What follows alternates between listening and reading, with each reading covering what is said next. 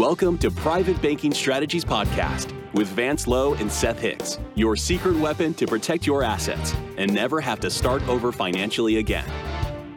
Vance and Seth help high net worth individuals, families, business owners, and investors structure an asset protected, tax free fortress for their families. Learn how to keep what you earn and use the velocity of money to create your own private banking system. Join us on this journey as we explore the secret strategies of the rich and political elite and help you take total control of your financial security. Now, on to the show.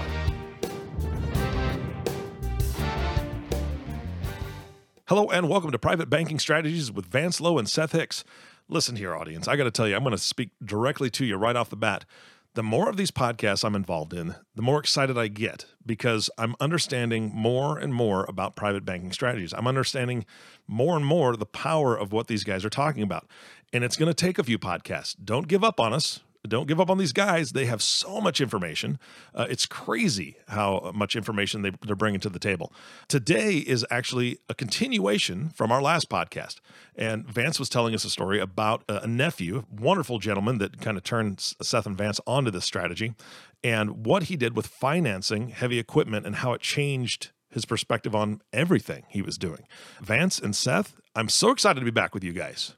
Hi, Eric. We are so excited to be here. ah, it, I'm just.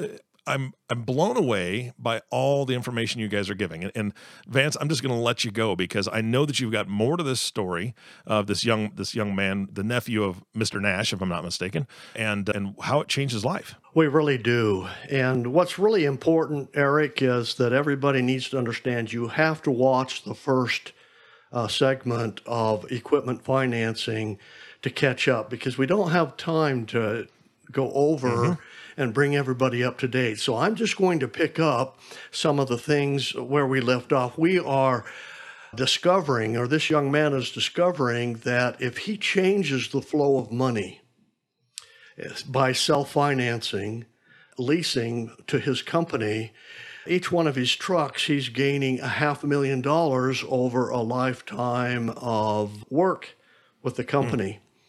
Where I want to pick it up today is that he was so excited as Nelson went through all of the equipment financing. He wanted to finance everything today, mm.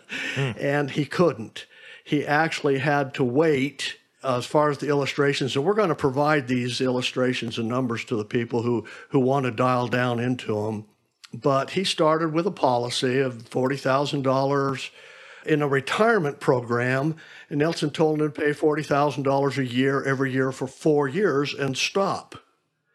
And he was questioned, why should I stop? You know, I can afford 40,000. He said, well, I'm going to show you why you can stop. And then he laid out this beautiful retirement program. Then he introduced equipment. Let's use the money while it's sitting there. Let's use the, the money that's building up in the retirement plan, put it to work, and self finance a lot of things that we're giving away. So, this whole process is about an individual who doesn't have to work any harder. He's not changing his cash flow, but he's changing who is ending up with the money and has the opportunity to reuse that money over and over again and get new value for it. So I want to pick it up where this he discovers that he has to wait till year 13 and he can finance four of his uh, logging trucks and one tree shearer. His monthly leasing that he's turned from outflow to a, a leasing company to himself leasing, he's, he was able to turn $9,000 a month. Mm. And his income went up to uh, tax free, by the way, two hundred twenty-five thousand. He's got three point five million dollars in his account starting at age 65. There's a problem here that I need to point out. He's been so diligent in everything that we're talking about, paying himself back $108,000 a year every year through this last example. And folks, I want you to, to dig this out and find it because this is pretty exciting. Except for year 65, the last year he's supposed to pay himself back $108,000 he only pays back $79,384. And so I asked the question if he's so, you know, gung ho and, and used to that, why didn't he make the full payment that last year? Mm-hmm. Well, here's the reason it's how we start. He started a $40,000 annual premium policy that kind of was paid up in essence in a four year period of time. That last year, his policy became full. Once he put in $79,384, that policy was full and it put him on a fence, which is called and known as the MEC or uh, Modified Endowment Line, where the government came in back in the 70s and said, look, if you guys cross this line, we're going to tax everything. All the gains are going to be taxable and it's reportable. Oh, geez. well, he's That's now no good. he's not, yeah, it's no good at all, is it? He's now on the fence. If Hmm. he pays one dime more, he's going to fall over on the left side of the fence and be taxable. If you had that choice, would you pay that dime, Eric? Nope. I would, Of course not. that would be in, not. in my fist. That would be in my fist as tight as possible. Good lord. But as he was studying this, as, as Nelson, see, it's a, a, it's a point of discovery here, folks. He, he sees a problem. Well, holy cow, I'm only 60% efficient in converting my outflow to inflow. I've only converted $9,000 and my policy's full. Does he have to quit? No. All he hmm. does is add a second policy, guys. Oh, okay. All right. He All adds right. a second policy, you know, funds more premium. He can even take money from the existing policy, you know, to fund that premium. And this is exactly what he did early on once he uh, the lights came on and he converted the full 16,000. That full 16,000 equated for him and we're literally living that today. You know, I don't know that for sure because I've lost track of him but over $450,000 income tax free and over five, somewhere between five and six million dollars in the two accounts, totally income tax free. So wow.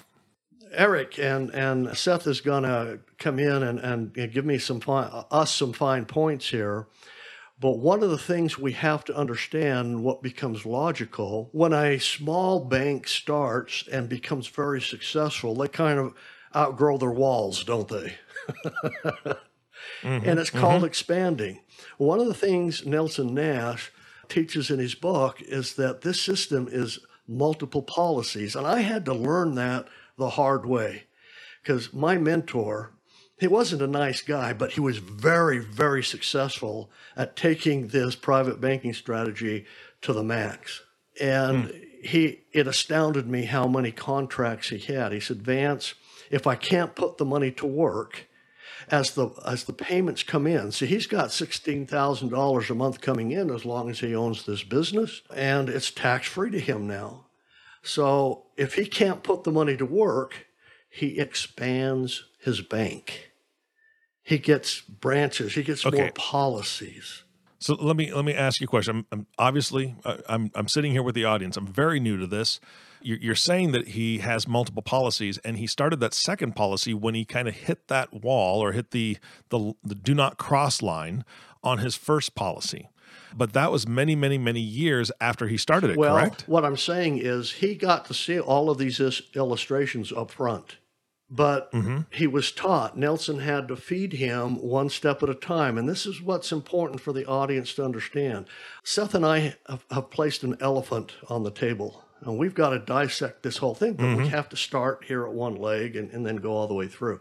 So Yeah. he's introducing this, and the guy's catching on. This, this young man's catching on. Well, if I do two, if I do three, if I do four, oh, I can't do four here, but, it, and he follows the numbers down. Well, look, I got a problem here.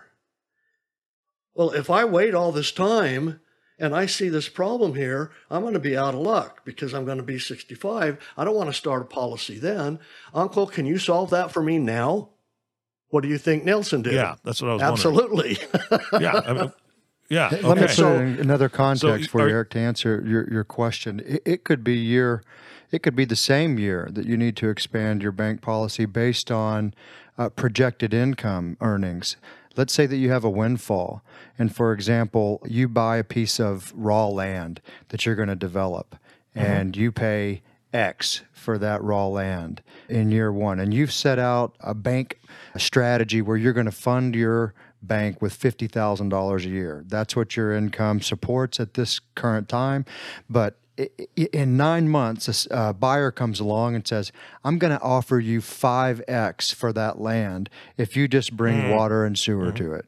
And so you think, well, absolutely. You know, so you put that minimal in- infrastructure in, and that guy pays you Yeah. 5x. Well, where are you going to put that money? Think about the seven pillars of private banking strategies asset protection. That means you don't want your cash just sitting in a centralized bank because it's not mm-hmm. asset protected. And your $250,000 FDIC insurance is worth about 1.3 cents on every dollar when you do the math on what they can actually guarantee pay.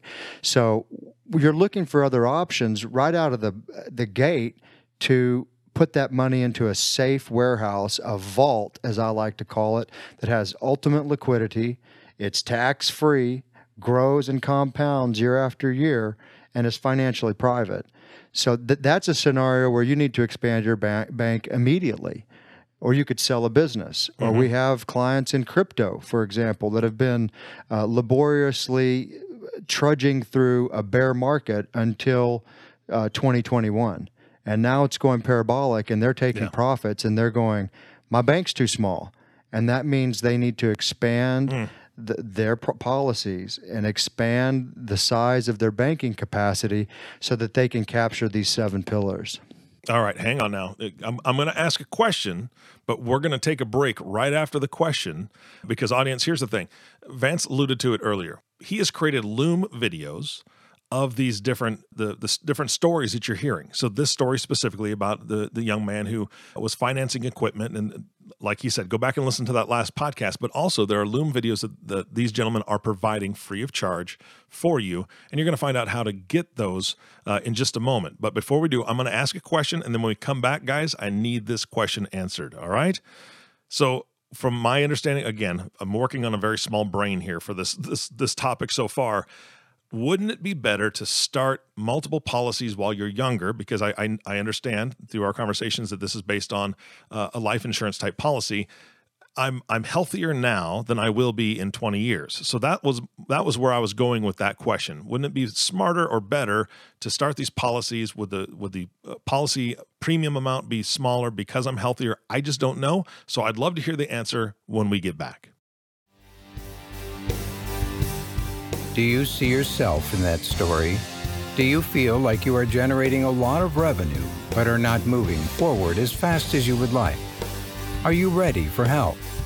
Please call Private Banking Strategies at 817 200 4777 or visit us at www.privatebankingstrategies.com.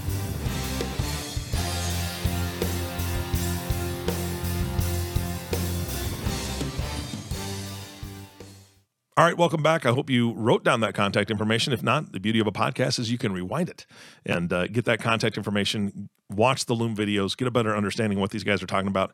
It is fascinating. It is absolutely fascinating.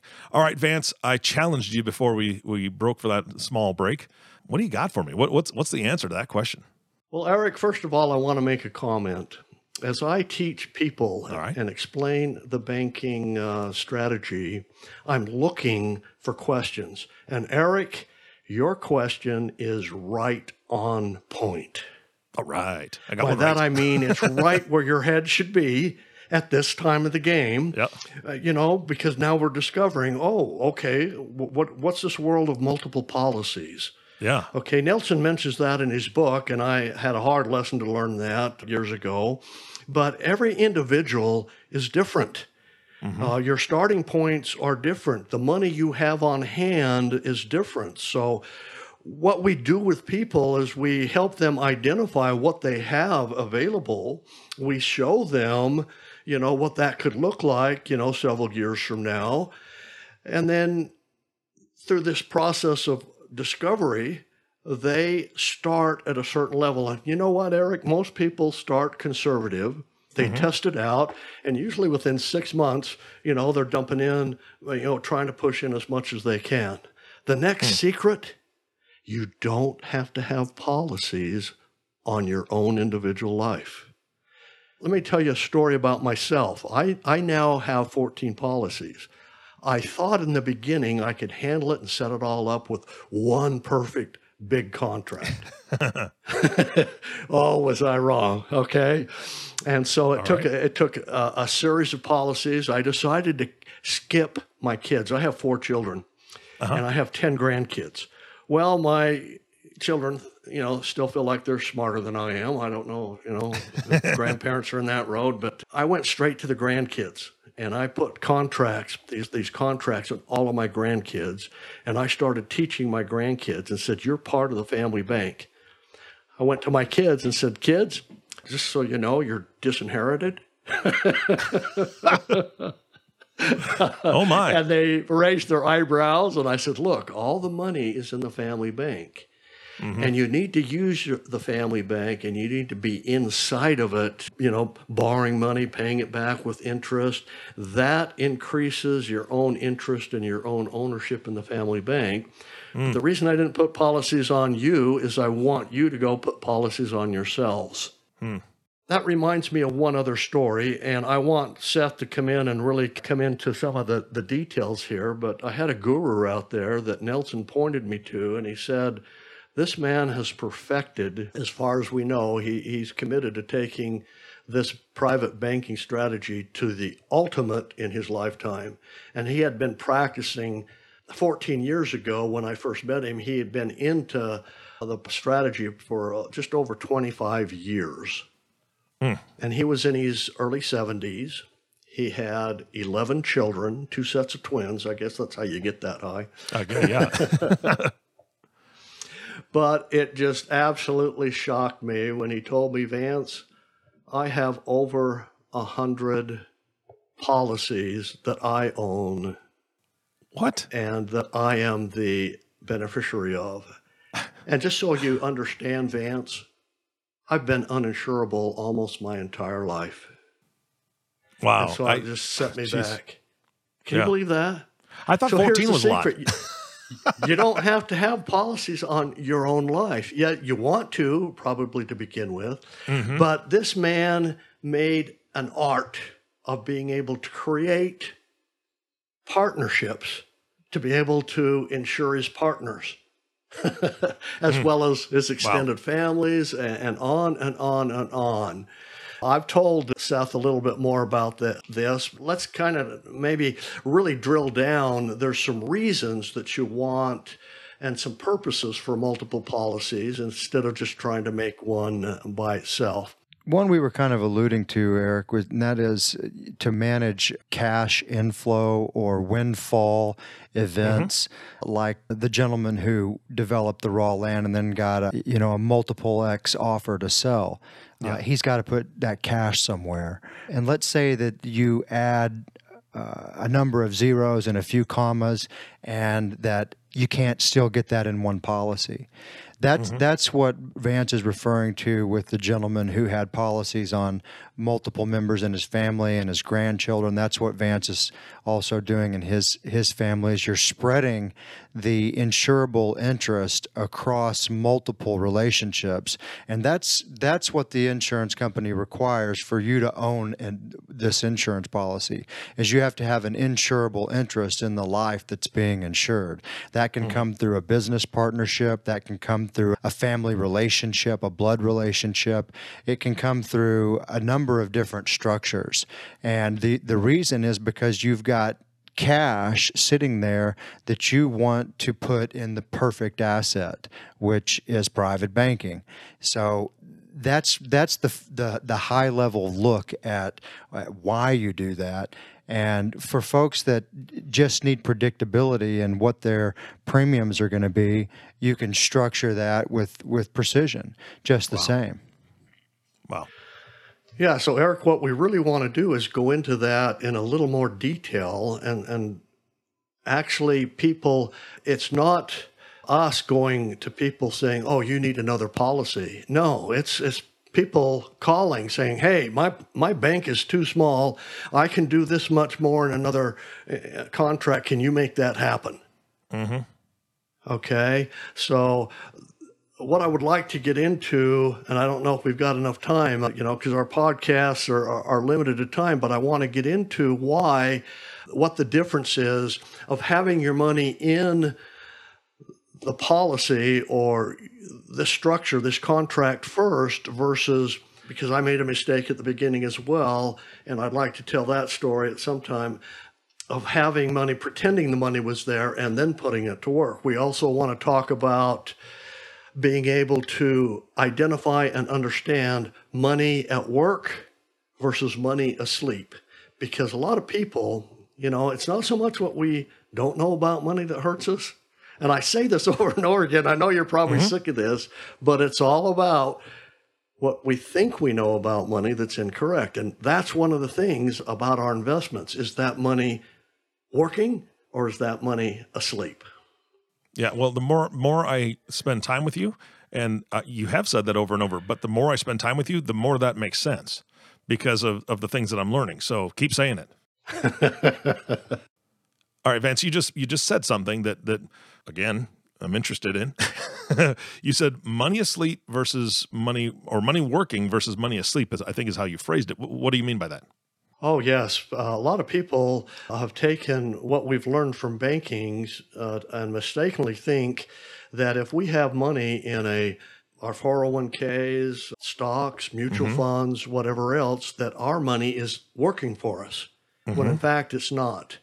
In order to get compound interest, your money has to sit there in that account, correct? True, yeah. Okay, so if we pull it out, it stops earning, correct? Yep. But now, who's got the money? The people who take the money are the people who are running the business and have put the money to work. And think of that side of things doubling money every couple of years. That's what the banks do. That's what these companies do. They take this money, put it into production, all while we think we've got it at work when in fact it's asleep, which is absolutely contrary to the hmm. universal laws that we live in. Eric, what would happen if the earth stopped spinning? We'd all fall down.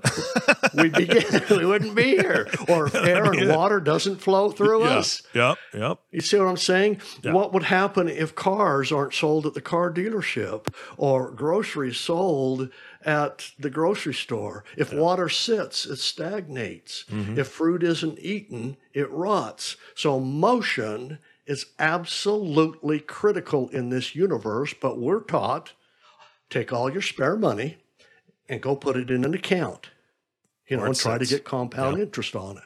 Mm. So there's a lot more to this, but that's one of the rules you want to take a look, just look at what you're doing right now and decide is my money really working for me? Or have I got it in a sleeping account, taking risk, trying to get an interest rate return? Yeah, I want I want to hear more about this, and I know that we're running out of time on this podcast, like you had said. Seth, do you have any closing thoughts for today that can kind of lead us into that next podcast? What we're going to be covering? Sure. What Vance is describing is getting multiple touches on the same dollar. It's pillar number four of of the seven pillars of private banking strategies. And and just like Paul Bunyan our in our equipment financing did, he he funded his bank with a forty thousand dollar premium annually, and then he pulled a policy loan out from his bank and mm-hmm. began to purchase trucks, logging equipment, and strippers, and uh, then pay himself back. So he paid a premium with it. He pulled the same dollar out as a loan. He went and financed heavy equipment. And then, as his business made money, he paid his bank back. He's getting multiple touches on the same dollar. Yeah. And that's what we're going to drill down in on the next podcast a little bit further. Yeah, that is fantastic, guys. This this is beautiful, beautiful uh, picture that you've painted here.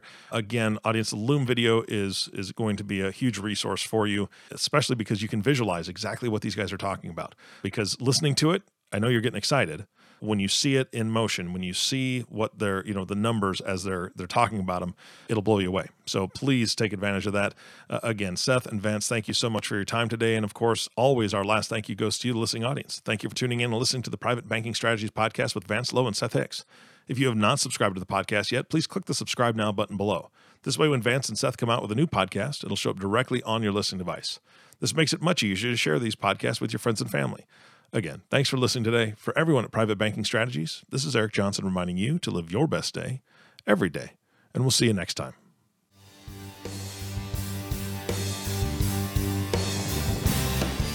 Did that story feel like it was about you? Do you feel you should be making more progress toward your financial goals? Do you feel stuck? Let us help you get unstuck. Are you ready to take action and get your own private bank? Please call Private Banking Strategies at 817 200 4777 or visit us at www.privatebankingstrategies.com. Thank you for listening to the Private Banking Strategies Podcast. Click the subscribe button below to be notified when new episodes become available. The information covered and posted represents the views and opinions of the guest and does not necessarily represent the views or opinions of private banking strategies. The content has been made available for informational and educational purposes only. The content is not intended to be a substitute for professional investing advice. Always seek the advice of your financial advisor or other qualified financial service provider with any questions you may have regarding your investment planning.